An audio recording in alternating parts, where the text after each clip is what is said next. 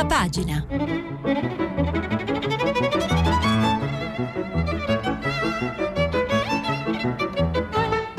Questa settimana i giornali sono letti e commentati da Antonella Mascali, giornalista del Fatto Quotidiano. Per intervenire telefonate al numero verde ottocento zero cinquanta trecentotrentatré.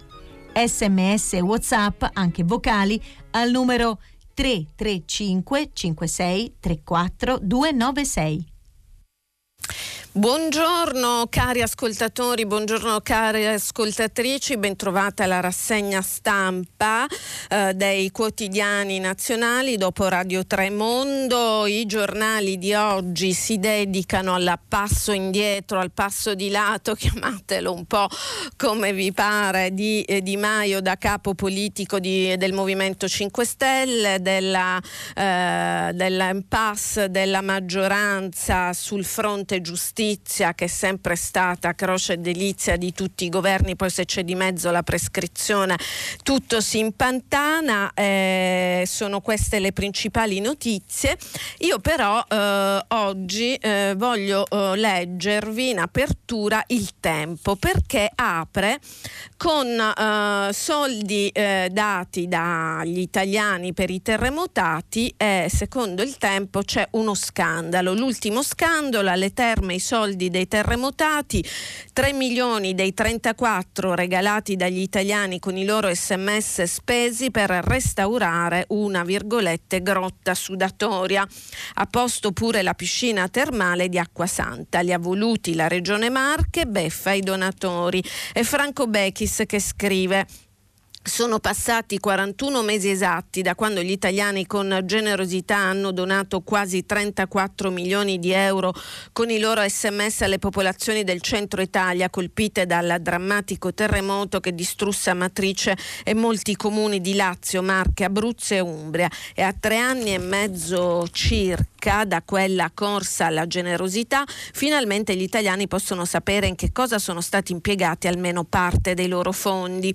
Basta leggere la determinazione numero eccetera eccetera del comune di Acquasanta Terme in provincia di Ascoli Piceno, perché con quella è stato dato il via eh, ai lavori di ricostruzione che costano in tutto sei milioni di euro e che per tre milioni sono stati finanziati, come spiegato nella determina, con i fondi derivanti dalle donazioni raccolte mediante il numero solidale quarantacinque cinquecento, quindi proprio quelli degli sms. Evviva, finalmente servono a qualcosa, scrive Bechis.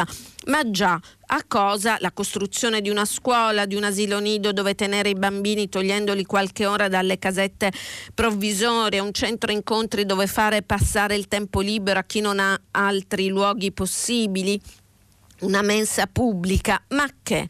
I tre milioni presi dagli sms degli italiani serviranno a ristrutturare la grotta sudatoria del complesso termale di Acquasanta Terme.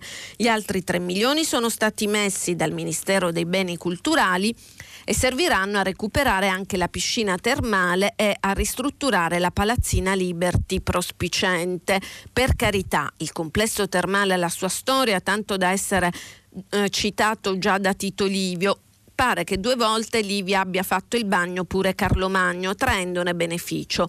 Il FAI ha chiesto agli italiani di indicare i loro luoghi del cuore. La piscina e la grotta sudatoria sono risultate al duemilanovecentotrentunesimo posto a livello nazionale, ottenendo la bellezza di ventotto voti di irriducibili estimatori.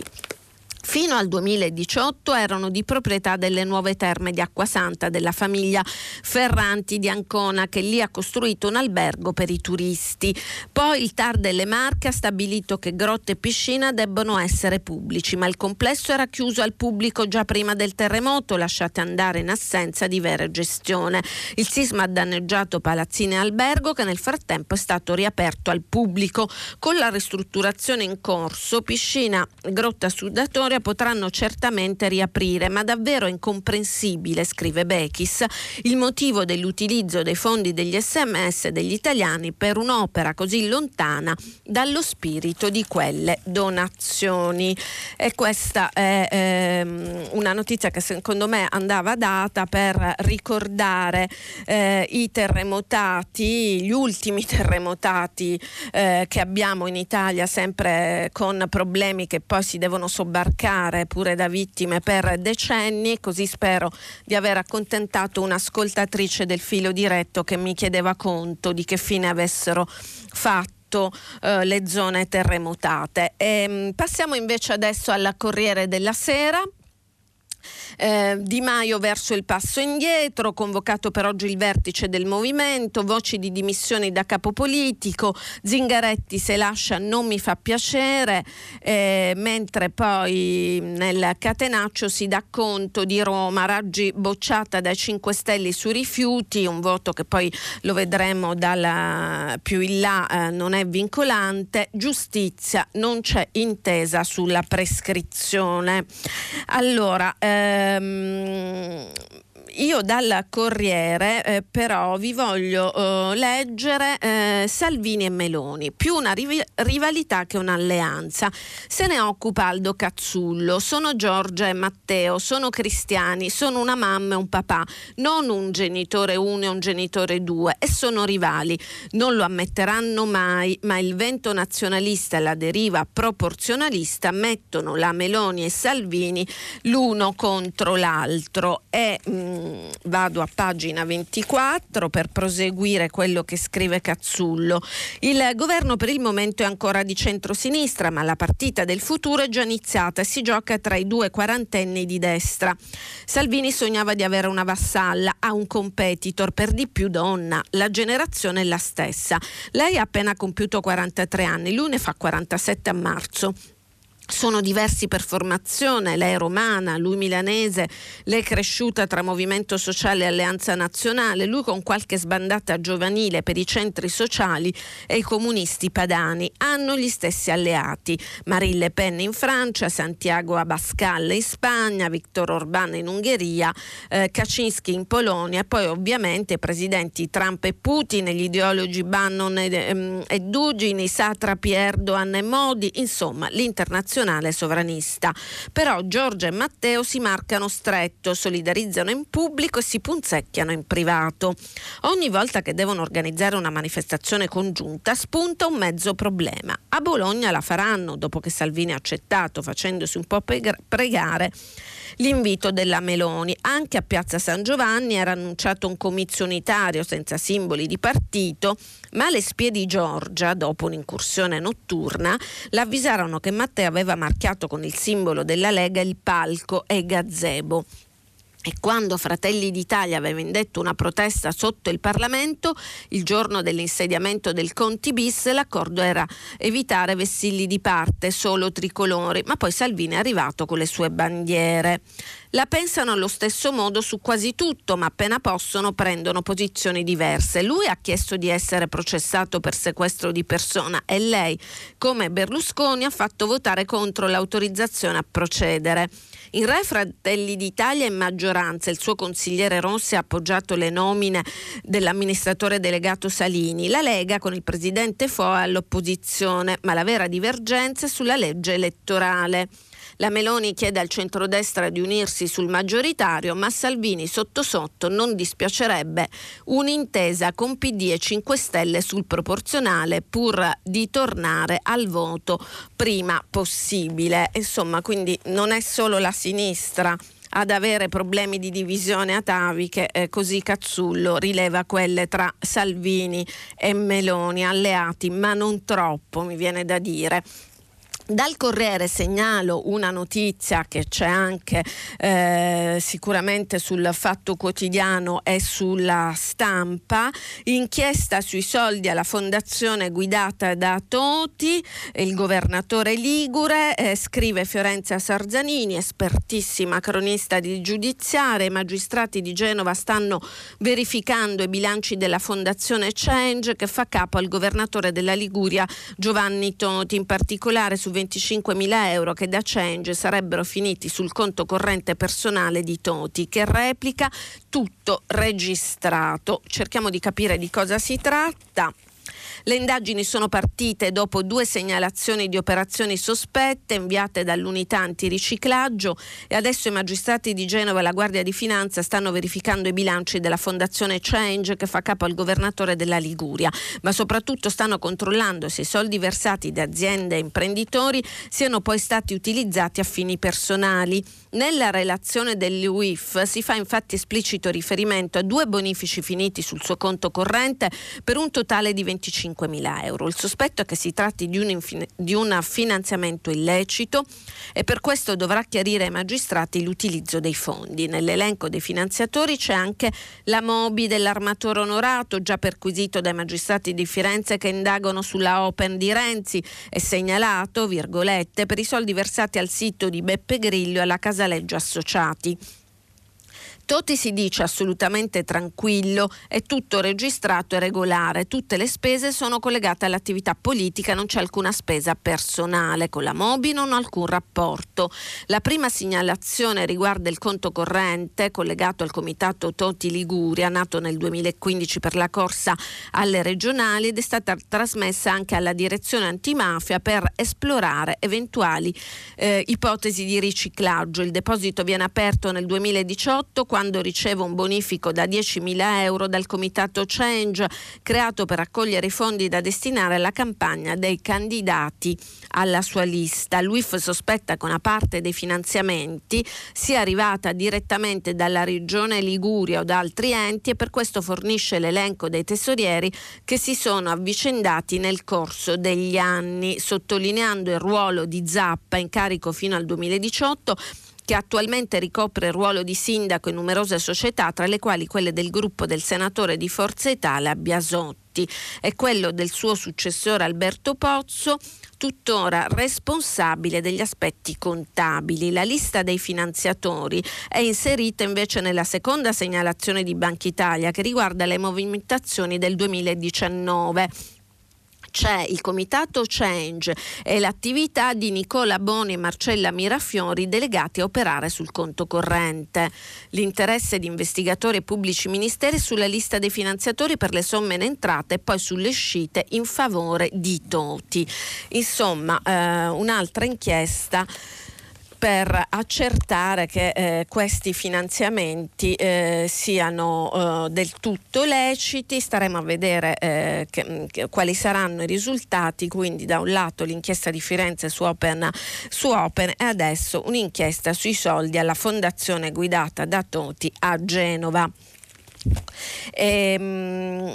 Sempre dal Corriere della Sera eh, leggiamo che cosa scrive l'editorialista, eh, il notista di politico Massimo Franco. La stagione che finisce, se ci sarà, si dimostrerà un, luo, un lungo tormentato passo indietro. Naturalmente parliamo di Di Maio. Più che una svolta, la certificazione di una stagione del Movimento cinque Stelle è finita, ma è finita da tempo, e il fatto che Di Maio, incarnazione del grillismo vincente e governista, si prepari a lasciare non la Farnesina ma la leadership politica sembra nascere dalla determinazione di Grillo a puntellare ancora di più l'esecutivo di Conte. La sua uscita di scena è figlia solo in parte delle sconfitte elettorali. Massimo Franco prosegue Eh, a pagina ehm, tre. Non basta spiegare quanto accade, nemmeno il rosario di insuccessi locali degli ultimi mesi, scenario che promette di essere confermato alle regionali di, eh, in Emilia e Calabria.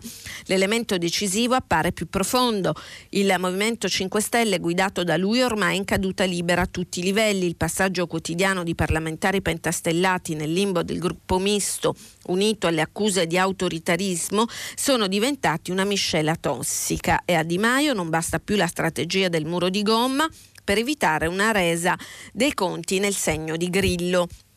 Può darsi che finisca per apparire il tipico capro espiatorio di un movimento a caccia di colpevoli per la sua crisi di identità, e tuttavia è un ruolo che ha eh, finito per costruirsi da solo nella convinzione, prosegue Franco, di non avere alternative come leader. Su questo punto probabilmente non ha tutti i torti, non si vede ancora chi possa prendere il suo posto se non un reggente in vista di equilibri futuri. Il problema è che Di Maio non sembra comunque in grado di reggere l'urto di un vertice che vuole puntellare il governo evitando scarti e smarcamenti. Invece negli ultimi mesi, da regista del secondo governo Conte, proprio Di Maio è apparso una scheggia non sempre allineata alla maggioranza, né in piena sintonia con lo stesso premier, pure indicato dal movimento. Anche l'idea di continuare a giocare la parte del terzo polo tra sinistra e Lega ha mostrato la corda di fronte alle sconfitte a ripetizione. Il rifiuto di allearsi col P D in Emilia-Romagna soprattutto ha portato il movimento a un disastro già scritto. Colpevole, virgolette, di avere favorito la Lega di Salvini se dovesse prevalere il centrodestra, eh, irrilevante se la sinistra dovesse mantenere l'Emilia Romagna da sola. Se dunque Di Maio sarà costretto a riconsegnare la leadership, sarà perché ultimamente la sua linea ha destabilizzato i gruppi parlamentari, proiettando ombre di stabilità sullo stesso governo. Sottrargli il movimento sembra un antidoto disperato per stabilizzare il rapporto col partito di Zingaretti. Comunque va del voto di domenica, anche se non è detto che garantisca l'unità interna dei cinque Stelle. Il timore che le convulsioni di un grillismo in disfacimento si scarichino sulla maggioranza rimane alto, e la possibilità che prenda forma un progetto di scissione non va esclusa. Così eh, Massimo Franco dal Corriere eh, della Sera. Sempre dal Corriere eh, vi leggo il caffè, la rubrica di Massimo Gramellini, oggi eh, intitolata Mahatma Matteo. Matteo. Neanche l'arrivo in tavola di un piatto di sardine pescate da Carola Rackete potrebbe sottolineare al dovere civile di aderire al digiuno per la libertà di Salvini. La trasformazione di quest'uomo è commovente. Il gourmet che era in lui ha ceduto il passo al guru. Dopo essersi fatto riprendere per mesi nell'atto di abbracciare prosciutti e corteggiare tortellini, ha cambiato modello di riferimento, da Cannavacciuolo a Gandhi per tacere di Pannella. Già i maglioni neri girocollo da prete lasciavano intuire un approccio più spirituale all'esistenza. Ora il misticismo salvinizzante culmina nell'astinenza digestiva, e non per questioni laterali come l'indipendenza dell'India o la legge sul divorzio, ma per una nobile causa che riguarda l'immunità intera. Scusate, l'umanità intera. Se stesso che Salvini abbia particolarmente a cuore le sorti di Salvini rientra però nel novero delle cose prevedibili. Più curioso che un'identica attenzione nei suoi confronti accomuni chi lo contrasta. I grillini ne hanno fatto un martire, le sardine continuano a marcarlo a uomo. Dove c'è il baobao ci sono loro. Andranno persino al papete, che nell'immaginario progressista ha preso il posto del bunga bunga. Ma una simile abbuffata di salvinitudine non finirà per portargli più voti di un digiuno? Se nei prossimi giorni dovessimo assistere al miracolo di Salvini che passeggia sulle acque del Po, non lasciamoci ingannare dalle apparenze, probabilmente starà camminando sopra un banco di sardine. Eh, come sempre Gramellini ha un sarcasmo notevole. Passiamo a Repubblica. Di Maio lascia ora doppia, attese le dimissioni da capo politico ma prepara un piano per il congresso di marzo, si apre la sfida per la successione via altri due deputati, Conte, il governo va avanti. Prescrizione, premier media, senza convincere il P D, eh, Renzi non ci sto. Eh, e poi cattivissimo Trump, Greta ricorda la minaccia del riscaldamento globale, il presidente l'attacca, basta con i profeti di sventura. Senti- eh, sentiamo che cosa scrive Claudio Tito, firma di Repubblica per tutte le questioni politiche, il grande equivoco. Le probabili dimissioni di Di Maio da capo politico del Movimento cinque Stelle non costituiscono solo il fallimento di una carriera politica, sono la rappresentazione plastica del gigantesco e permanente equivoco che ha accompagnato la nascita e la vita della creatura grillina. Un corpo senza anima, un'esistenza senza natura, dice eh, Tito. Repubblica eh, sui cinque Stelle non è mai stata tenera. Un corpo senza anima, un'essenza senza natura che la politica e soprattutto i sistemi democratici raramente tollerano per troppo tempo. La dichiarazione di non appartenenza né alla sinistra né alla te- a destra è di certo uno slogan efficace quando non si governa, quando si può solleticare senza conseguenze la reazione viscerale dei cittadini, quando la semplificazione può trasformarsi in mistificazione senza alcun costo politico elettorale. Nel momento in cui si governa, invece, le scelte sono una grande forza di gravità che trascina tutti verso il senso della realtà, e la realtà non fa sconti a nessuno. Le leggi, i decreti, le decisioni non possono essere neutrali. Obbligano chiunque a scendere in un campo e in uno solo. L'onestà, la giustizia e la correttezza sono valori che identificano virtualmente un'intera collettività, sono una sorta di precondizione. Il passo successivo svela gli inganni che restano coperti quando si sta all'opposizione. A quel punto le eh, opzioni si ripresentano ossessivamente. Stai con l'Europa o contro? Sei per l'inclusione o l'esclusione? A favore dell'economia di mercato o a sfavore? Sei un alleato del P D o della Lega? Il punto è proprio questo. I cinque Stelle non sanno cosa sono, non sanno quale sia la loro natura, sono strattonati da una costante oscillazione tra sovranismo e assistenzialismo, tra populismo e moralismo, tra un'idea visionaria del futuro e l'attaccamento alla poltrona. È inaccettabile. Un grado così elevato di ambiguità è, un grado, eh, è una contraddittorietà alla guida di un grande paese.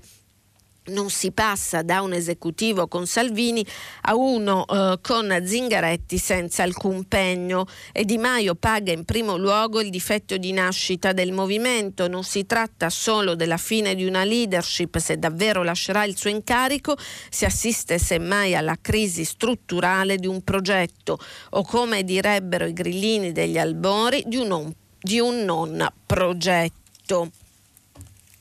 Questo eh, Tito su eh, Di Maio. ehm, da eh, Repubblica eh, Michele Serra su lo sbruffone e la bambina che sono Trump e Greta.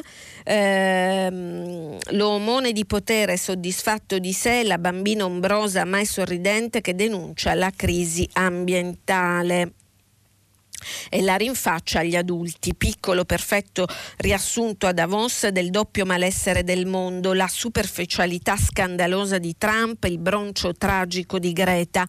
A nessuno dei due daremmo il Nobel della verità. Entrambi sono semplificatori, sottovalutano l'enorme complicazione del mondo e delle relazioni tra comportamenti umani e biosfera. Ma una ha passato i settanta e parla a nome del potere, soprattutto del suo. L'altra ne ha diciassette, rappresenta solamente se stessa, la sua fragilità sindromica, la sua ipersensibilità. È così dispare il punto di partenza che è impossibile non sentirsi dalla parte di Greta e contro il presidente degli Stati Uniti e tutto ciò che dice così male ma incarna così bene. Entrambi, sebbene per scopi radicalmente diversi, sono propagandisti e non scienziati, ma il problema è che il primo pretende, oscena pretesa di incarnare l'ottimismo per il solo fatto che ha la pancia piena e rappresenta un paese con la pancia piena, e scarica sulle esili spalle della seconda il pessimismo.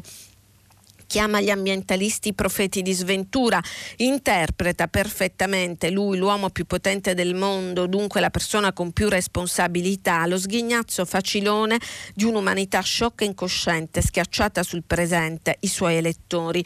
Lui è l'uomo del presente, del futuro. A ben vedere, che cosa può importare a un uomo che ha già vissuto anno più, anno meno i quattro quinti della sua vita e consumato da solo quanto mezza Lapponia? Greta dice di vedere il futuro, che detto non tra parentesi è il futuro suo e dei suoi coetanei, non quello di Trump.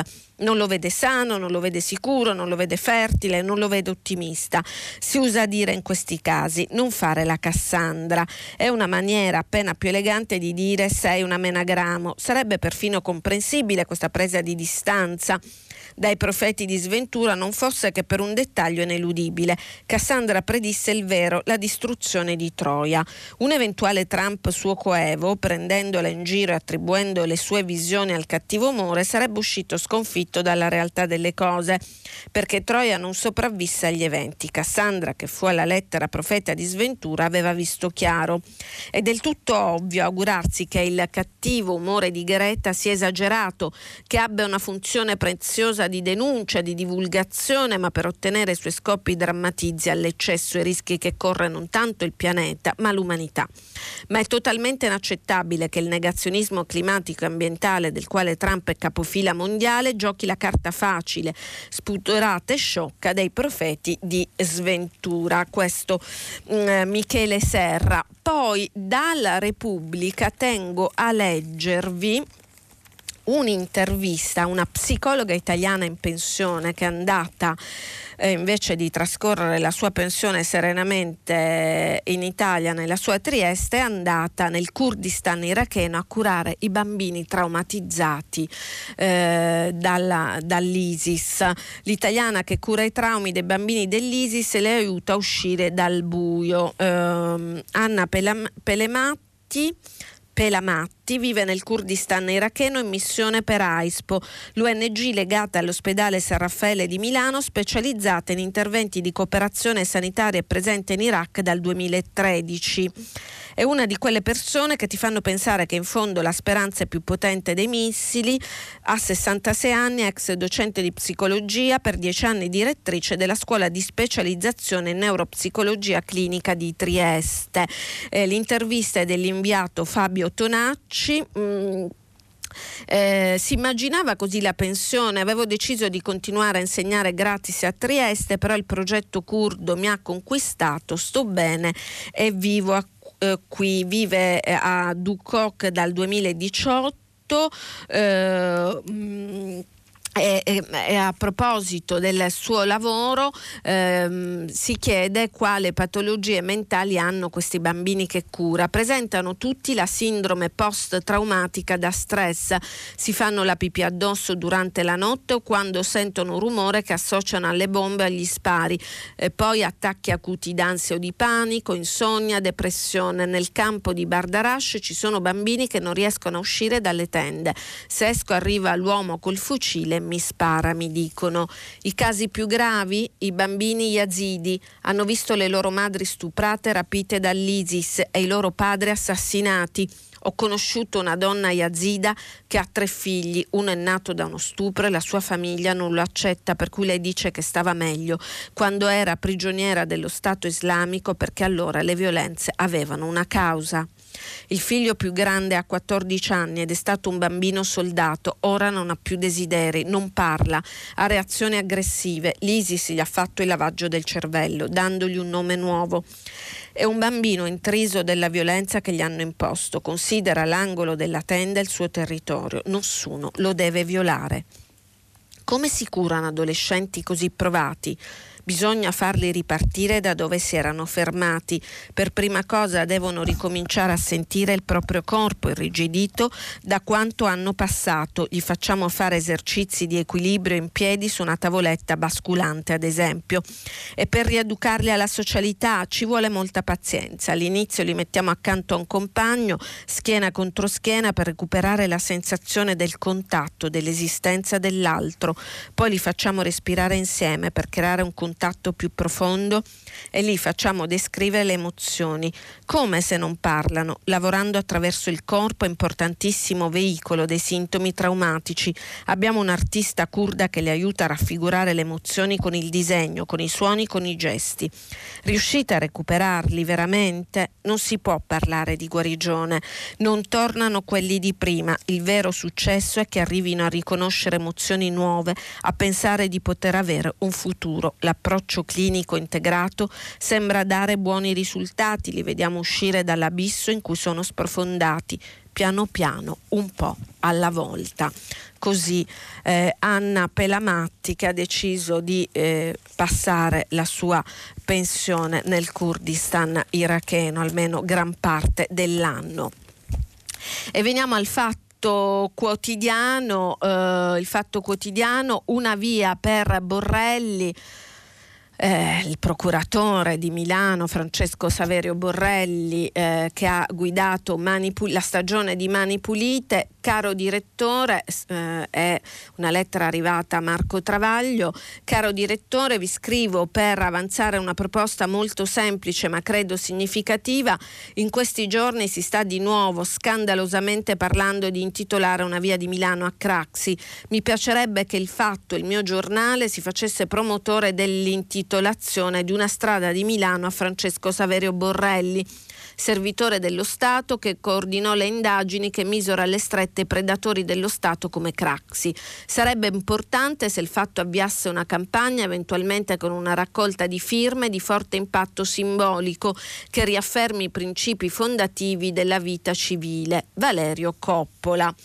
Caro Valerio, risponde Travaglio, è bello avere lettori come lei e scoprire che in Italia esistono ancora persone per bene raziocinanti che non hanno portato il cervello all'ammasso del pensiero unico. Mentre leggo la sua lettera sono le quindici e trenta e Rai uno, l'ammiraglia del servizio pubblico, trasmette un penoso programma con un'unica ospite. Indovini chi? L'ubiqua Stefania Craxi, che santifica il padre perseguitato con la conduttrice Caterina Balivo a farle da spalla, anzi da palo. Il programma si chiama Viene da me ed è prodotto da Magnolia, fondata da Giorgio Gori e ora di proprietà di Marco Bassetti, che non è omonimo del marito di Stefania Craxi, è proprio lui. Una marchetta in famiglia, casa e bottega. Il marito fa invitare la moglie per beatificare il suocero a spese nostre, con tanti saluti al conflitto di interessi e alla decenza. Figli, famigli, nostalgici e complici del nuovo ladrone spadroneggiano a rete ed edicole unificate e si atteggiano pure a esiliati perseguitati. Domenica nelle rassegne stampe di, di Sky il solito manichino travestito da giornalista ironizzava non sul novantanove per cento della stampa italiota in pellegrinaggio da Mamet, ma sull'unico giornale, il nostro, che si permetteva di ricordare il bottino di Bettino. Il clima è questo: a doversi giustificare non sono i mille spacciatori di balle, né le decine di cronisti che hanno seguito le indagini e raccontato le sentenze di Mani Pulite. Ora tacciono per non disturbare i ladri vivi che saltellano sulla tomba di quello morto, ma i pochi giornalisti che non hanno perso l'uso della memoria, della parola e della penna. Gli squadristi dell'impunità non risparmiano nessuno, nemmeno il nostro Natangelo, messo all'agonia eh, per, eh, da Piero Sansonetti sul Riformatorio, riformista, dell'imputato Alfredo Romeo per una vignetta su Craxi all'inferno nel girone dei ladroni, roba che venticinque anni fa sarebbe apparsa persino banale. Quindi sì, caro Valerio, oggi sul nostro sito lanciamo una petizione per dedicare una strada a Borrelli, non perché pensiamo che la giunta Sala ci darà retta, il sindaco è condannato in primo grado per falso, ma perché ci piacciono le battaglie giuste anche quando sembrano essere eh, perse in partenza. Così Travaglio. Sempre il, il Fatto Quotidiano apre con Di Maio. Oggi Di Maio fa la mossa del cavallo, come aveva anticipato il Fatto, il passo indietro da capo politico in vista della nuova fase dei cinque Stelle sul binario tracciato con Grillo, l'interim a Vito eh, Crimi. Mm, vediamo eh, che cosa si dice. Eh, del, di questa mossa del cavallo, così scrive eh, Luca De Carolis. Il giorno del passo indietro, meglio della mossa del cavallo, di certo la chiusura di una fase politica, il mercoledì dell'annuncio importante, il grande annuncio politico, dicono dallo staff di Di Maio. Questo pomeriggio, durante la presentazione dei neoeletti facilitatori regionali a Roma, il capo politico dei cinque Stelle dur- dirà ufficialmente cosa intende fare di sé, del suo futuro futuro da leader, sarà il passo di lato, saranno le dimissioni da capo politico che lo stesso Di Maio annuncerà questa mattina ai ministri dei cinque Stelle a Palazzo Chigi, anche se ieri sera qualcuno soffiava di dimissioni non così dritte, di una formula più complicata, ma sembravano indiscrezioni figlie della confusione, forse della paura.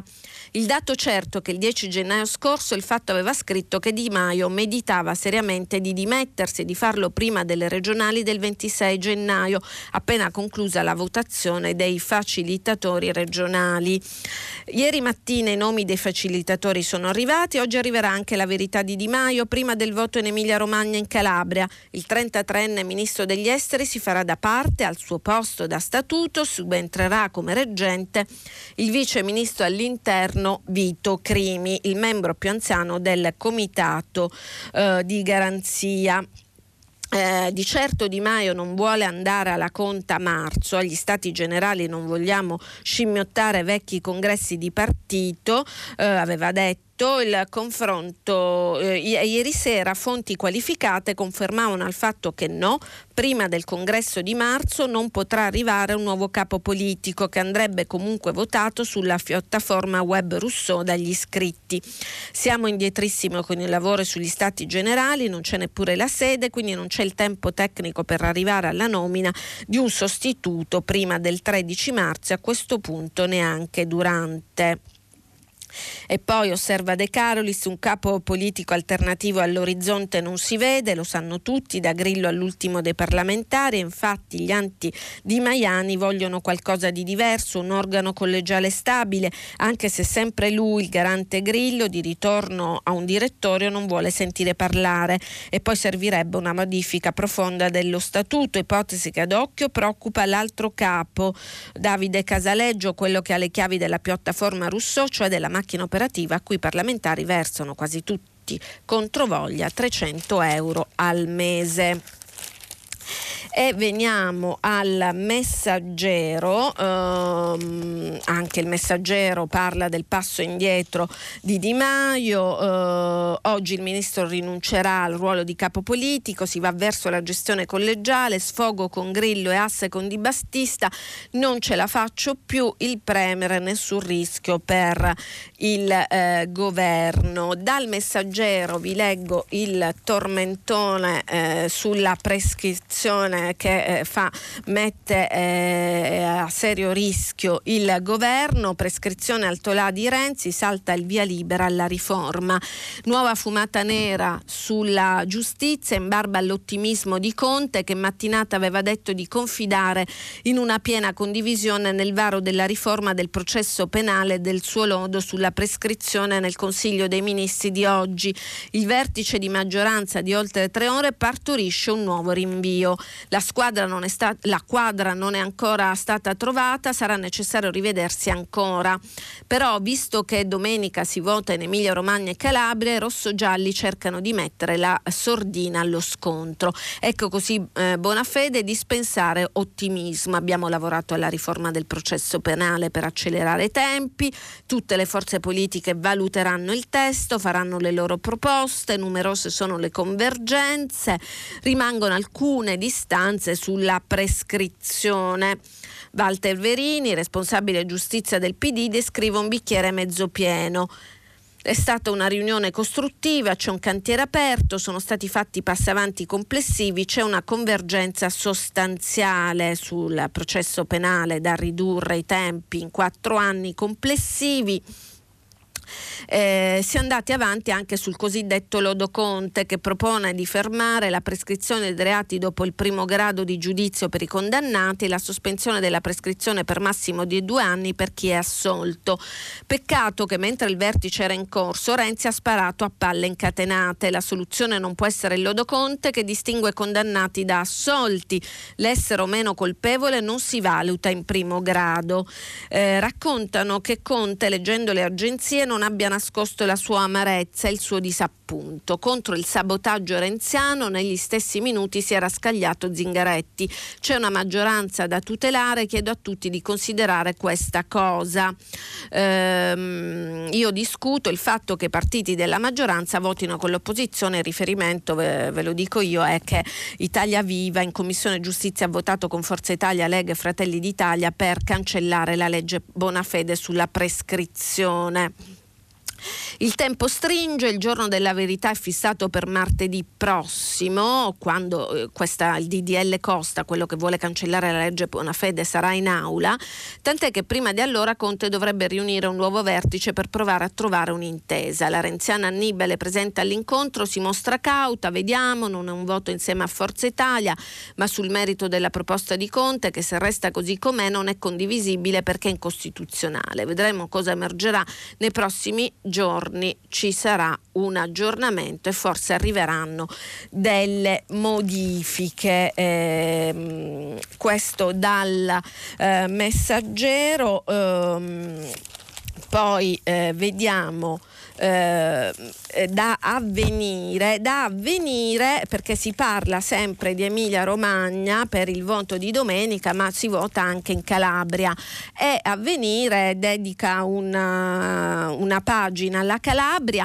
Vi leggo un reportage di Vincenzo Spagnolo inviato. Solo quattro ore, non mi sembra vero. Sono le dieci e mezzo di sera, Rocco, studente calabrese fuori sede, scende dal predellino del Freccia Argento e appoggia il trolley sulla banchina della stazione, ancora un po' incredulo. Da novembre l'alta velocità ha raggiunto la Ionica calabrese e così tra Roma e Sibere il tragitto su rotaia è trascorso in fretta. Ora però mi toccano due ore di statale centosei. Ecco, alla politica chiederei questo, una strada migliore per tornare a casa. Sorride Rocco mentre si avvia. Ecco la Calabria che si prepara alle elezioni regionali di domenica, ancora questa, fetta d'Italia lunga e stretta come un sospiro, punta dello stivale sospesa fra timidi segnali agognatissimi di modernità e la pesante zavorra che l'opprime da docenne, forse secoli. La carenza di collegamenti col resto d'Italia, anzitutto con la dorsale ionica senza un aeroporto, con collegamenti nazionali.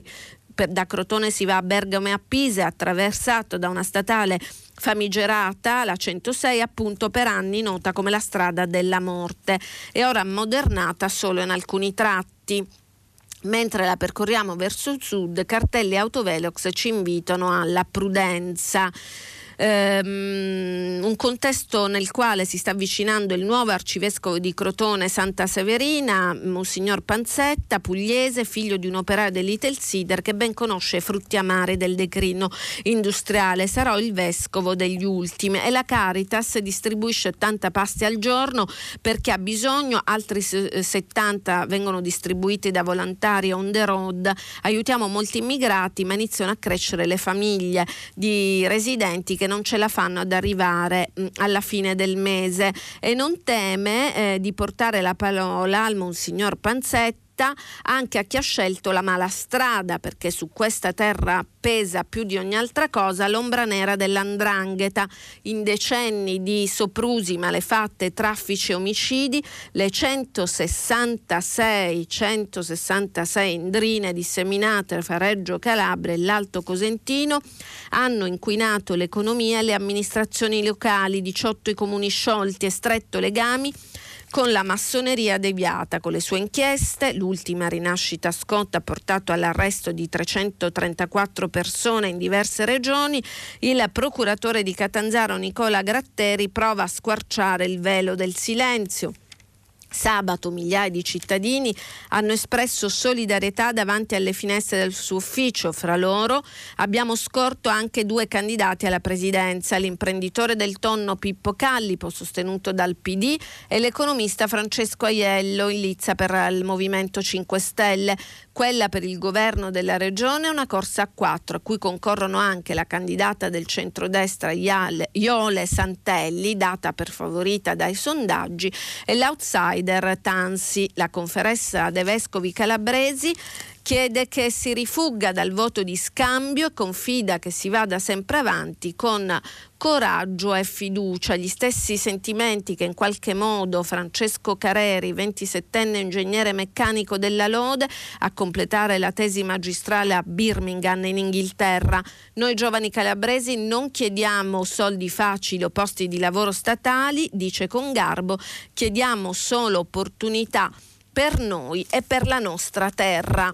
E con questo eh, spaccato dalla Calabria, che vota insieme all'Emilia-Romagna domenica, si chiude la rassegna stampa, ma restate incollati su, eh, qui su Radio tre, perché tra poco c'è il filo diretto con voi ascoltatori, le vostre telefonate e i vostri messaggi. Eccoci di nuovo qui con voi ascoltatrici, ascoltatori, ben trovati o ben sintonizzati se vi siete magari alzati adesso, eh, svegliati adesso. Buona giornata ancora a tutti. Pronto? Buongiorno dottoressa Mascari. Buongiorno. Io mi chiamo Margaret e chiamo da Roma. Buongiorno, allora, Margaret. Volevo esprimere una profondissima indignazione per la notizia sull'uso delle donazioni ai terremotati via esse emme esse. Cioè sono indignata non solo per come sono spesi, perché è veramente vergognoso, ma anche per le ripercussioni che avrà su, su questo popolo generosissimo, questi italiani che si fanno avanti e danno sempre generosamente i soldi per via per esse emme esse. Cioè chi si fida più? Quando si sentono notizie del genere dice beh, allora è inutile, non faccio donazioni perché non so che fine faranno i miei soldi. E alla fine ha ragione Mentana, infatti io personalmente ho dato Mentana perché lui dà un preciso scopo alle sue donazioni e dopo fa anche un, un rendicontazione di come sono stati spesi i soldi. Mentana nel senso del direttore del ah, T G beh, della sì. sette, no, lo dico per sì, chi no. avesse certo. non è, non è sì, scontato. Sì. No, no, no, è vero, eh. è vero. Ma sì, ma anche, non... anche eh. i quotidiani, dal Corriere della Sera al, al sì. mio, al Fatto Quotidiano, eh, abbiamo fatto una raccolta di fondi con obiettivi specifici. Certo, penso che sia l'unico modo, però insomma la, il senso generale della mia chiamata è che insomma è gravissima questa notizia, perché le persone appunto che non conoscono Mentana, non conoscono il Fatto Quotidiano, che si fidano, no? Che di, chiamate questo numero, viene dato in sopra sopra in televisione mille volte. Sono poi... tre milioni su trentaquattro, scrive eh. Il Tempo, sui trentaquattro milioni dati attraverso gli esse emme esse dagli italiani per... Eh, ho capito, però, no, no, era eh, solo per... Eh. Mh, io mi, se, mi metto sempre eh, nei panni sì. di chi magari ha acceso la radio adesso e non sa di cosa stiamo parlando. Ha ragione, perché lei fa il suo lavoro di giornalista ed è giustissima. Insomma, i... lo sappiamo tutti cosa è successo nella zona terremotata e come sono stati spesi i soldi e non spesi i soldi, e fa molta rabbia che c'è ancora la situazione proprio beh, disastrosa, però insomma non, non sono in grado di, di commentare questo. Gra- No, ma eh, accolgo, accolgo la sua indignazione, la capisco, la comprendo, mi sembra, ahimè, che non ci sia eh, null'altro da aggiungere. Ogni terremoto che ha subito questo paese, poi ci sono sempre eh, le questioni del, del post-terremoto, cioè oltre il danno la beffa, oltre la tragedia, la beffa, con sempre ritardi, eh, inchieste su corruzione, tangenti per le ricostruzioni, ahimè. Eh, adesso questo non mi riferisco ai soldi specifici di cui eh, parlava eh, Il Tempo, perché sono soldi comunque spesi in maniera discutibile, ma spesi eh, come dire, e documentati, ma in generale a cosa succede eh, dopo tragedie di questo genere. C'è un'altra telefonata, pronto? Eh, allora, intanto eh, leggo un po' di messaggi. Eh, Salvini passa imperterrito dalla pornogastronomia bulimica al digiuno, siamo a Carnevale, chissà che farà in Quaresima, si vestirà di sacco col capo cosparso di cenere, umile e pentito Luigi di Torino che eh, prende in giro Salvini perché ha annunciato il digiuno eh, sempre per via della sua vicenda, eh, l'accusa del Tribunale dei Ministri di sequestro di persona per i migranti bloccati alla nave Gregoretti, sulla nave Gregoretti eh, l'estate scorsa. C'è una telefonata, pronto? Sì, pronto, buongiorno, io sono Piero, chiamo da Catania. Buongiorno. Mi ha molto sorpreso il linguaggio religioso usato da Salvini in questi anni e soprattutto l'ultima sua uscita relativa a questa storia del digiuno. Lui non dice digiunate con me, ma dice digiunate per me, quasi ad assumere un nuovo ruolo dal punto di vista religioso, neanche un guru come diceva Gramellini, ma quasi un semidio al quale bisogna fare sacrifici per ingraziarsene in qualche modo eh, la, la, la, l'amicizia. La... E, mi, mi fa veramente specie questo linguaggio, anche perché sappiamo che alcune autorità eh, religiose della Chiesa italiana hanno criticato questo come dire uso un po' spropositato eh, troppo, eh, troppo facile del, di alcuni simboli religiosi eh, applicati in qualche modo alla politica. Non le sembra che stia esagerando? Eh, allora no, sorrido perché, perché eh, l'esagerazione è intrinseca in un personaggio come, come Salvini, eh, tanto amato quanto odiato. È un personaggio eh, della politica italiana eh, assolutamente divisivo, non potrebbe che essere così per le sue eh, prese di posizione iperboliche, per i suoi slogan martellanti eccetera eccetera, però eh, eh, moltissimi italiani lo condividono, questo è un dato di fatto oggettivo. Eh, Vedo anche dai messaggi che tanti ascoltatori sono colpiti da questa storia del digiuno. Eh, fa parte di Salvini, cioè Salvini tu lo puoi condividere o non condividere, però eh, eh, come dire, gli va dato atto che lui con i suoi slogan, con le sue frasi ad effetto eh, che nella maggior parte delle volte non sono aderenti a fatti oggettivi, mh, eh, non solo sulla questione migranti, perché i numeri del Ministero dell'Interno che lui stesso ha diretto lo smentiscono sempre, eh, ne abbiamo dato conto anche in questi giorni, eh, fa effetto su molti italiani. Eh, secondo i sondaggi la Lega è... Il, è, è Eh, non in Parlamento, perché eh, il voto che sembra ormai lontanissimo era di altro segno, ma in questo momento è il primo partito. Vediamo che cosa succede in Emilia, in Emilia-Romagna adesso domenica, soprattutto si parla dell'Emilia-Romagna, si vota anche in Calabria per il fatto che è l'Emilia-Romagna la rossa eccetera eccetera, quindi mh, capisco che colpisca. A me sinceramente non stupisce, mi fa parte secondo me del suo personaggio, che può abbracciare la Nutella, il prosciutto, eh, e farsi tanti selfie mangiando e strafogandosi di cibo, e poi può passare al digiuno e dire digiunate per me come fosse il Messia. È Salvini. Pronto? Pronto, buongiorno e buon lavoro. Grazie. Telefono perché non posso resistere. La Come si chiama? Telefo- mi chiamo Anna e sto chiamando da Viterbo, dove ho una fattoria vicino alle terme. Ah. Ecco, io vorrei proprio spiegare quanto le terme sono importanti per un'economia, e io spero, anzi credo, che porterà tanto lavoro per il restauro che hanno fatto alle terme, un lavoro che, mi ascolti bene quello che sto per dire, lavoriamo su questa frase, che Amazon non ci può togliere, mm. eh, ci sta sottraendo tutti i tipi di lavoro, e le terme invece no, l'agricoltura no, uno che fa l'idraulico no, noi dobbiamo pensare a sostituire i lavori che ci, ci toglie Amazon. Mm.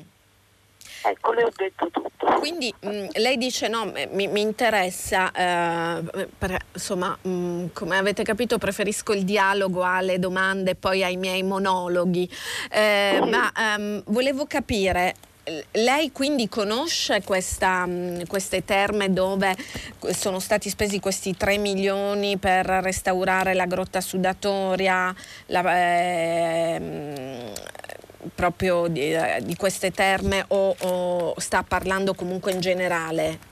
Guardi, io sto parlando in generale mm. delle terme, ma soprattutto volevo anche focalizzare il fatto che Amazon sta togliendo tutti i lavori. Dunque mm. le terme fanno bene alla salute, portano lavoro, eh, se lei vede, se lei, lei lo sa di sicuro che dagli antichi romani in poi, certo, le terme. Quindi lei dice non è scandaloso che tre dei, no. dei trentaquattro milioni degli italiani donati con gli sms per i terremotati finiscono nelle terme perché danno lavoro. Sì, veramente non è scandaloso, anzi spero che, che i miei sms siano andati proprio per quello, perché crea un lavoro che... Che altro si può fare in un paese dove esiste Amazon, dove stanno chiudendo tutti i negozi? Ah, però non era nelle indicazioni, diciamo, nella classifica lanciata su eh, i desiderata rispetto a quella esatto. zona lì, eh, c'erano tante sì. altre cose che si potevano fare, sì. quindi magari la ristrutturazione, eccetera, e questo si poteva fare con altri, con altri fondi. È un po' questo il, il senso della notizia. Comunque è, è un punto di vista interessante, eh, diverso. Grazie per questa testimonianza, per questa sua opinione. Buona giornata. Buona giornata a lei, buon lavoro. C'è un'altra telefonata, pronto? Eh, pronto? Sì. Eh, mi chiamo Sergio e chiamo da Roma. Buongiorno Sergio. Buongiorno. Dunque, senti, io volevo parlare, eh, che ieri sentivo il resoconto di quello che è stato l'intervento di, di, di Trump a Davos in materia sì. climatica. E allora mi veniva, eh, mi veniva da pensare che tutto sommato forse le politiche di Trump eh, sono meno anti, anti ecologiche di quello che sembra. E volevo fare tre, tre esempi. Cioè, il primo, primo esempio è quello eh, che ha detto lui ieri, che vuole piantare eh, un trilione di alberi, mi pare che ha detto. Cioè, un trilione di alberi sono una quantità notevolissima, sono mille miliardi di, di, di alberi. Ora, eh, eh, diciamo che eh, l'albero è l'unico sistema noto per togliere eh, C O due dall'atmosfera, cioè non esistono altri sistemi. O alla riduzione che viene proposta per esempio dalla von der Leyen per, per, le, per le emissioni della C O due in atmosfera servono a bloccare la, la crescita della, della C O due in atmosfera, ma non bloccano l'effetto serra, perché quella C O due che c'è, c'è e rimane e continua a scaldare il pianeta, insomma. Mm. Quindi l'albero, la, la riforestazione, diciamo, è l'unica soluzione per togliere la C O due dall'atmosfera. Poi eh, un altro aspetto delle politiche trampiane che secondo me è, è favorevole all'ambiente è la politica di dazi, perché i commerci mondiali, la crescita dell'economia mondiale, la crescita dei, dei, dei, dei commerci sono altamente responsabili dell'aumento delle emissioni, quindi tutto ciò che ostacola il commercio in effetti finisce per essere veramente adesso abbassa i dazi per la Cina, anche con ah, conseguenze economiche sull'Europa. Certo, per la Cina, no, no, però, però dico, importa meno dico. dall'Europa. Quindi, quindi insomma, Trump ambientalista. In, cioè involontariamente, ma è ambientalista, ah, ma anche la boh. politica dei muri, in sostanza, che bloccando i migranti, e anche questa è una, è una politica eco-friendly, perché il migrante che viene da noi o viene in America in sostanza vuole migliorare le sue condizioni di vita, vuole consumare di più, cioè se uno ha una bicicletta vuole avere un motorino, se ha un motorino vuole avere una moto, vuole avere un'auto, se ha un'auto vuole avere una fuoriserie, insomma, cioè eh, crescete e moltiplicatevi delle aspettative, insomma, di, di benessere della gente, quindi tutto questo pesa sul clima, no? Mi sembra evidente. Ah. Eh. ah vabbè, ok, allora grazie, cioè la sintesi dell'ascoltatore, di Sergio se non ricordo male, è che Trump è ambientalista, che invece i migranti che non si fermano di fronte neanche ai muri, perché aggiungo io hanno fame o scappano dalle guerre, e poi però se vengono nei nostri paesi eh, contribuiscono all'inquinamento, perché dalla bici eh, vogliono passare alla moto e poi dalla moto alla macchina, al bolide. Eh, vabbè, ehm, non commento, penso che gli ascoltatori possano capire da soli, trarre le loro conclusioni rispetto ad affermazioni del genere. Pronto? Pronto, buongiorno, sono Giampiero dal Cagliari. Sì. Ascolti, signora Antonella, io voglio semplicemente dire che sono incredibilmente così incredulo da, da quello che sta succedendo per Craxi, che lo stanno santificando. Cioè una, una persona che, e non è solo una, ma tante persone che sono state coinvolte in Tangentopoli, che è stata un'indagine veramente interessante, e sembra che la realtà la stanno cambiando come a livello orwelliano, proprio cambiare i, i, la storia, e invece non è così, questo volevo dire. Non è così, cioè? Non è così che, che Craxi era, era un criminale, tutto sommato, ha, ha, ha rubato, però questo invece io magari, cioè, se lo devo raccontare ai miei figli mi prendono per pazzo a me, eh, non lo so. Mm. Questo. Eh, ma guardi, eh, grazie. Eh, io, eh, allora, cosa posso dire? Da eh, giornalista di giudiziaria che si è letta le carte delle sentenze, eh, se noi crediamo a uno Stato di diritto e crediamo che se c'è una sentenza definitiva c'è una verità processuale, allora, eh, voglio dire, questo deve valere per tutti, per i comuni cittadini e per i potenti. Eh, Craxi è stato condannato definitivamente ben due volte, c'erano dei processi in corso che poi non sono stati conclusi, lui se n'è andato eh, eh, latitante, ripeto, latitante per la legge italiana da Mamet, non in esilio, perché era un, si è sottratto alla giustizia italiana. Eh, ci sono delle sentenze con motivazioni dei giudici che naturalmente per motivare devono portare fatti e non opinioni, perché sennò commettono dei reati e vanno puniti giustamente, ma con i fatti elencano perché eh, Craxi è stato condannato e poi perché Craxi eh, non è vero che ha rubato solo per il partito, ma anche per arricchimento personale, per fini personali. Leggetevi per esempio, per esempio la sentenza d'appello del processo Oliverian.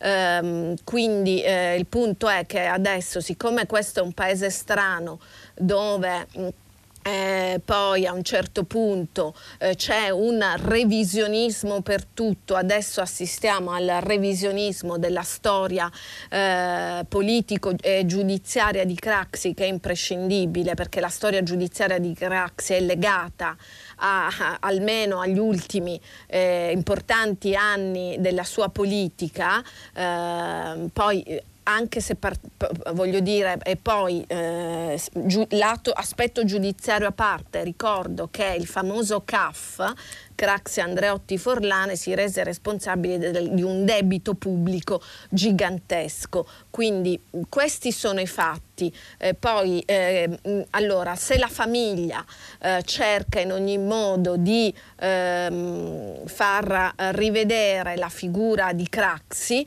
eh, è comprensibile dal suo punto di vista, a me non scandalizza la figlia Eh, di Craxi, il figlio di Craxi o la moglie, per la verità molto silenziosa. Eh, rimango sconcertata rispetto a certi interventi che sono interventi intrisi di notizie false, di notizie non vere, di notizie omesse. Eh, questo, questo francamente è... è sconcertante. La famiglia va rispettata, eh, i figli vanno rispettati perché quello è il loro padre, ma per il resto eh, dal mio punto di vista direi che c'è in, in corso una mistificazione, come tante volte avviene anche per altri casi. Pronto? Sì, pronto, buongiorno. Buongiorno. Uh, io mi chiamo Alessandro, chiamo da Ravenne. Buongiorno. Uh, io la chiamavo per commentare, anche un po' in maniera ironico, semiseria, anche perché, come per citare Flaiano, credo che in Italia parlare seriamente di, di certi argomenti sia impossibile, eh, l'articolo che diceva che uno dei problemi fondamentali della Calabria fossero i collegamenti stradali o aeroportuali. Uh, sicuramente la statale centosei è una strada pericolosa, ma sappiamo tutti, uh, anche grazie a un'inchiesta di un, uh, uno scrittore, un giornalista, adesso non ricordo bene, che anche la statale che uh, percorrendo la costa ionica dà mostra della qualità migliore di certe zone d'Italia, cioè dell'abusivismo edilizio, della distruzione del territorio. E uh, secondo me dire che uno dei problemi principali sono i collegamenti della Calabria è un po' come dire che uno dei problemi principali di Palermo è il traffico. Eh, solo questo, volevo sapere un, un commento. Grazie, Grazie la saluto. Eh, no, a, a dire il vero nell'articolo eh, si parla della, della grande piaga che è l'andrangheta, centosessantasei indrine, eh, diceva l'inviato, in quella zona lì dove era andato nell'Alto Cosentino eccetera. Poi raccontava la testimonianza di chi comunque si vive la vita quotidiana e eh, il, la mancanza di, di, di treni, la mancanza di aeroporti e ehm, le, le strade statali ad alto rischio di vita eccetera sono anche il frutto il frutto di quella realtà lì, eh, in zone come la Calabria ma anche in Sicilia, dove ancora adesso eh, per eh, andare da una parte all'altra dell'ampia Sicilia ci si mette delle, in treno è impossibile. Una volta ho fatto un gioco, Eh, ho messo sul sito di Trenitalia Catania-Trapani. Per andare da Catania a Trapani col treno ci metti nove ore e mezzo.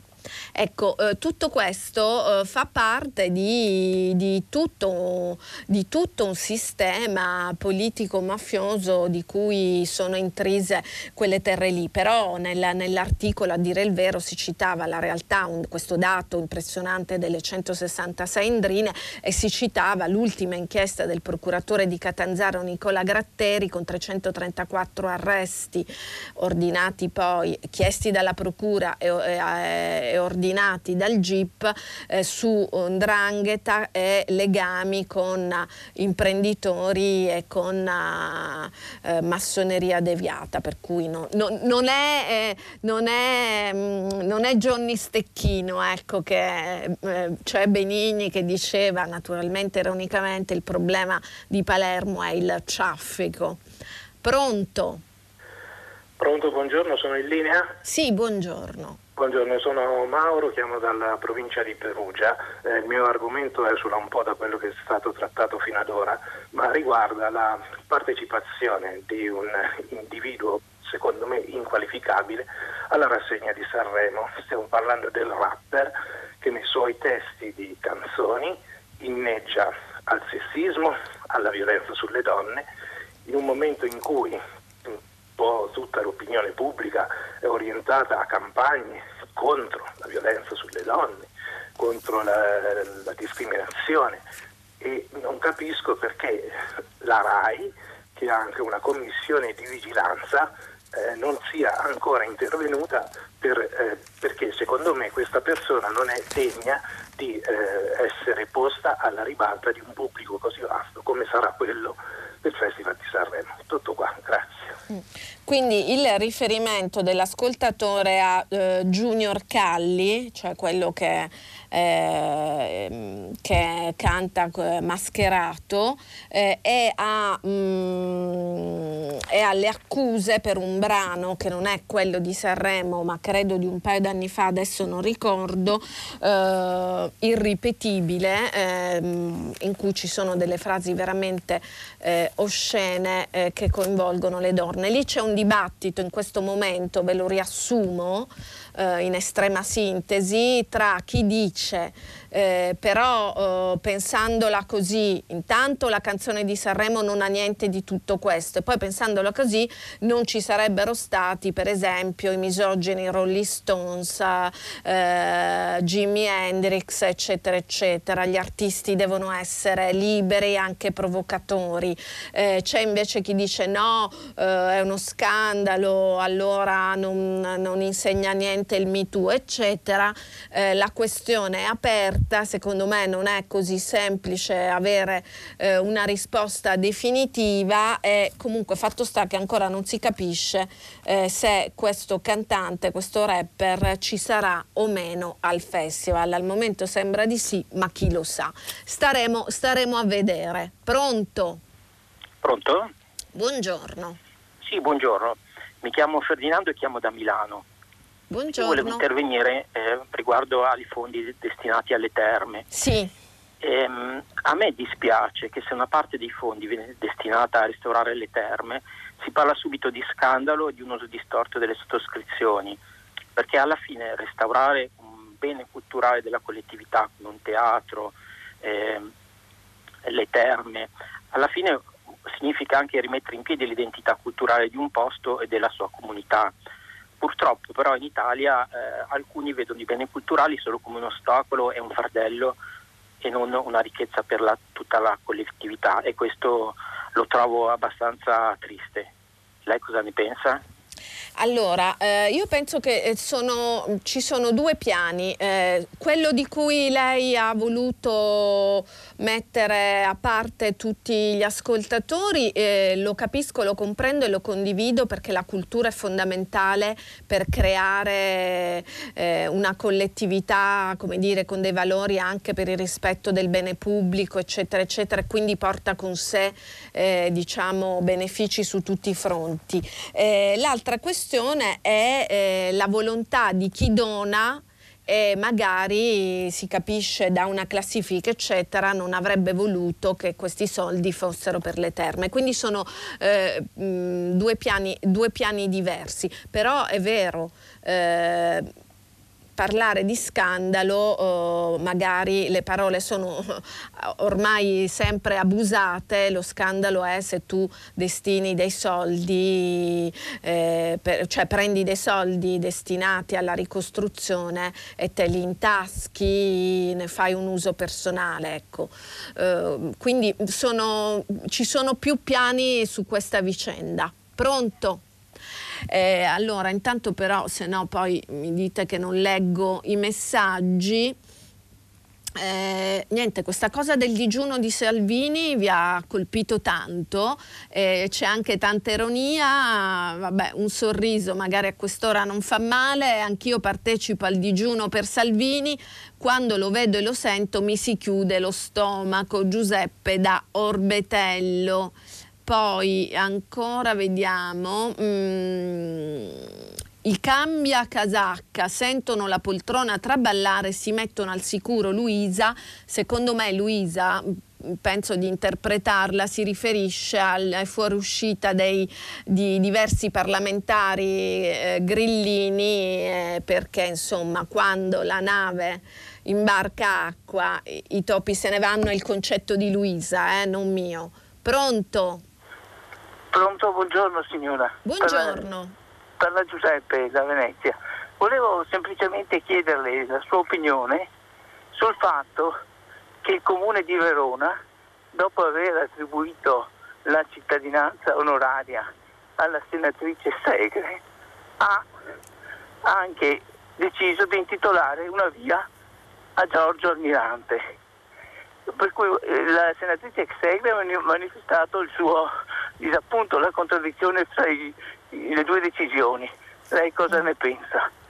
Eh, che sono d'accordo con Liliana Segre, che credo adesso rinuncerà alla cittadinanza eh, onoraria di Verona, perché insomma eh, cioè, da un lato abbiamo chi è stata vittima delle leggi eh, razziali che ci sono state in Italia con la dittatura di Mussolini, è finite, sono finite eh, tanti ebrei, ma non solo, in, nei campi di concentramento, e dall'altro c'è un leader, Almirante, che era fascista in maniera riconosciuta. Quindi insomma si decidessero da che parte stavano. Io personalmente, visto che eh, mi si chiede eh, l'opinione, la dico, la mia opinione personale è che partigiani e fascisti non possono essere sul lo stesso piano, per esempio eh, tendenza degli ultimi anni, perché ormai dire questo fa scandalo. Eh, eh, fa scandalo invece, eh, con tutti anche i limiti dei partigiani, per carità, però c'era chi era per le leggi razziali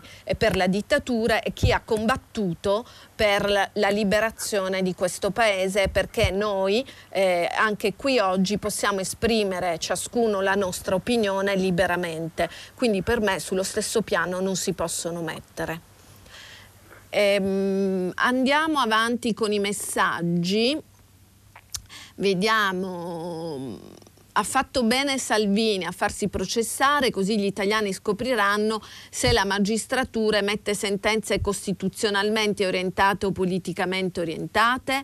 Ha del paradossale l'accusa di sequestro di persona nei confronti di chi, non essendo cittadino italiano, non gode del diritto alla libertà di entrare in Italia. Eh, beh, non è proprio così. Mm, insomma, un messaggio a favore di Salvini, così poi... Eh, No, non mi dite che leggo solo i messaggi contro Salvini o che lo prendono in giro, io leggo quello che mi arriva. Allora, ehm, vediamo un po' che cosa scrivete ancora, se c'è qualcosa che non riguardi Salvini, se no diventa un'ossessione. Ehm, ecco. Veniamo, ecco, no, sempre Salvini, tutto su Salvini, il digiuno, il digiuno va sconcertato. Pronto? Pronto? Buongiorno. Buongiorno, mi chiamo Paola. Buongiorno dottoressa. Buongiorno Paola. Telefono da Reggio Emilia. Non voglio parlare di Salvini, però voglio parlare, vorrei parlare, non voglio essere invadente, eh, vorrei parlare di una cosa che sento da tanto tempo. Si sente parlare di paure, eh, le paure degli italiani. Ecco, l'unica paura che non ho, sinceramente, forse l'unica che non ho, è proprio la paura dei migranti. Sono ben altre le, le paure che mi angosciano, ed è una paura legata a un dispiacere, legata proprio a qualcosa che mi fa mh, soffrire, ed è la paura che ho per gli italiani, verso gli italiani, verso un popolo che è cambiato completamente. Non sto parlando di colori politici, sto parlando di eh, una, una mh, adesione eh, abbastanza frequente, basta andare per strada, ai supermercati, aprire la televisione, è un'adesione al brutto, è un'adesione al volgare, è un'adesione a, a tutto ciò che è il contrario dello spirito italiano, di un popolo che ha fatto cose belle, che ha fatto cose grandiose, che ha dato degli esempi, che ha fatto aiuto, ha dato anche aiuto agli, agli altri. Bene, io a vedere questa decadenza dei, dei valori, dei costumi, del modo di fare, del modo di, di i gusti, proprio il gusto. C'è un amore per la volgarità, per la cattiveria, per il brutto.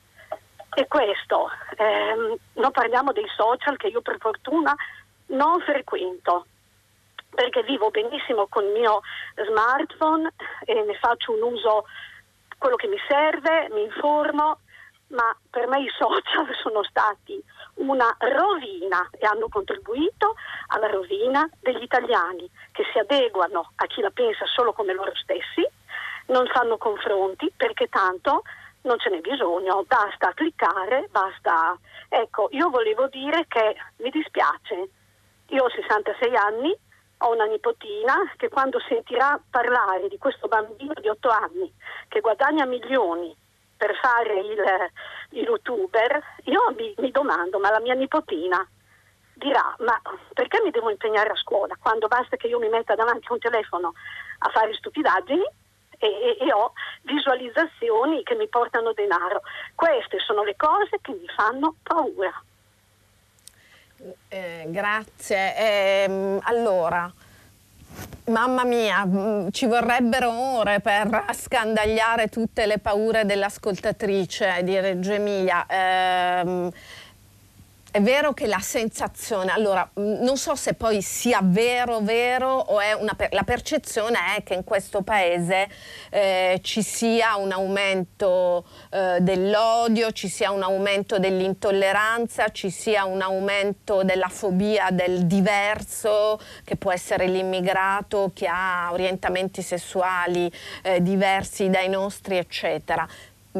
Quanto sia percezione, quanto sia reale è difficile, anche perché è amplificato da un sistema di comunicazione pervasivo di cui fanno parte sicuramente social network. Certo, un fondo di verità sicuramente c'è, c'è anche però eh, ancora quello che un tempo si diceva la bontà degli italiani, l'italiano buono e generoso, perché ci sono tanti volontari, anche tanti ragazzi che partecipano a progetti di solidarietà. Insomma, luci e ombre, eh, cerchiamo di, di, di incoraggiare anche noi stessi. Certo, c'è anche il fortissimo dis- disorientamento eh, dei giovani, perché c'è una situazione politico, economica e culturale molto difficile, eh, per cui tanti giovani non sognano, non sognano. Ecco, questa è la mia amarezza, il mio dispiacere più grande, perché se eh, noi adulti abbiamo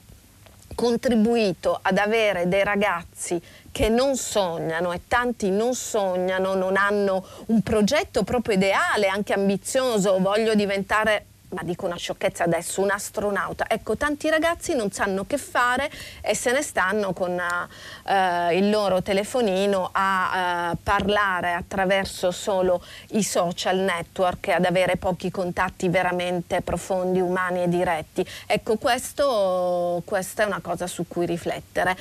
Tempo scaduto per oggi, noi ci fermiamo qui. Dopo il G R Silvia Bencivelli conduce Pagina tre e E poi a seguire ci sono le novità musicali di Primo Movimento. Alle dieci, come sempre, Tutta la città ne parla, approfondirà eh, un tema che è posto da voi ascoltatori che siete intervenuti oggi. Vi ricordo anche che potete eh, riascoltarci sul sito di, di Radio Tre. Eh, vediamo, io volevo negli ultimi secondi vedere se ci sono messaggi che non riguardino Salvini. Ehm, eh, no, ehm, grazie per i complimenti dei messaggi, anche per le critiche. Qualcuno dice che sono un po' troppo, eh, dico un po' troppo la mia, ma se mi chiedete le opinioni io le dico. Grazie, ciao.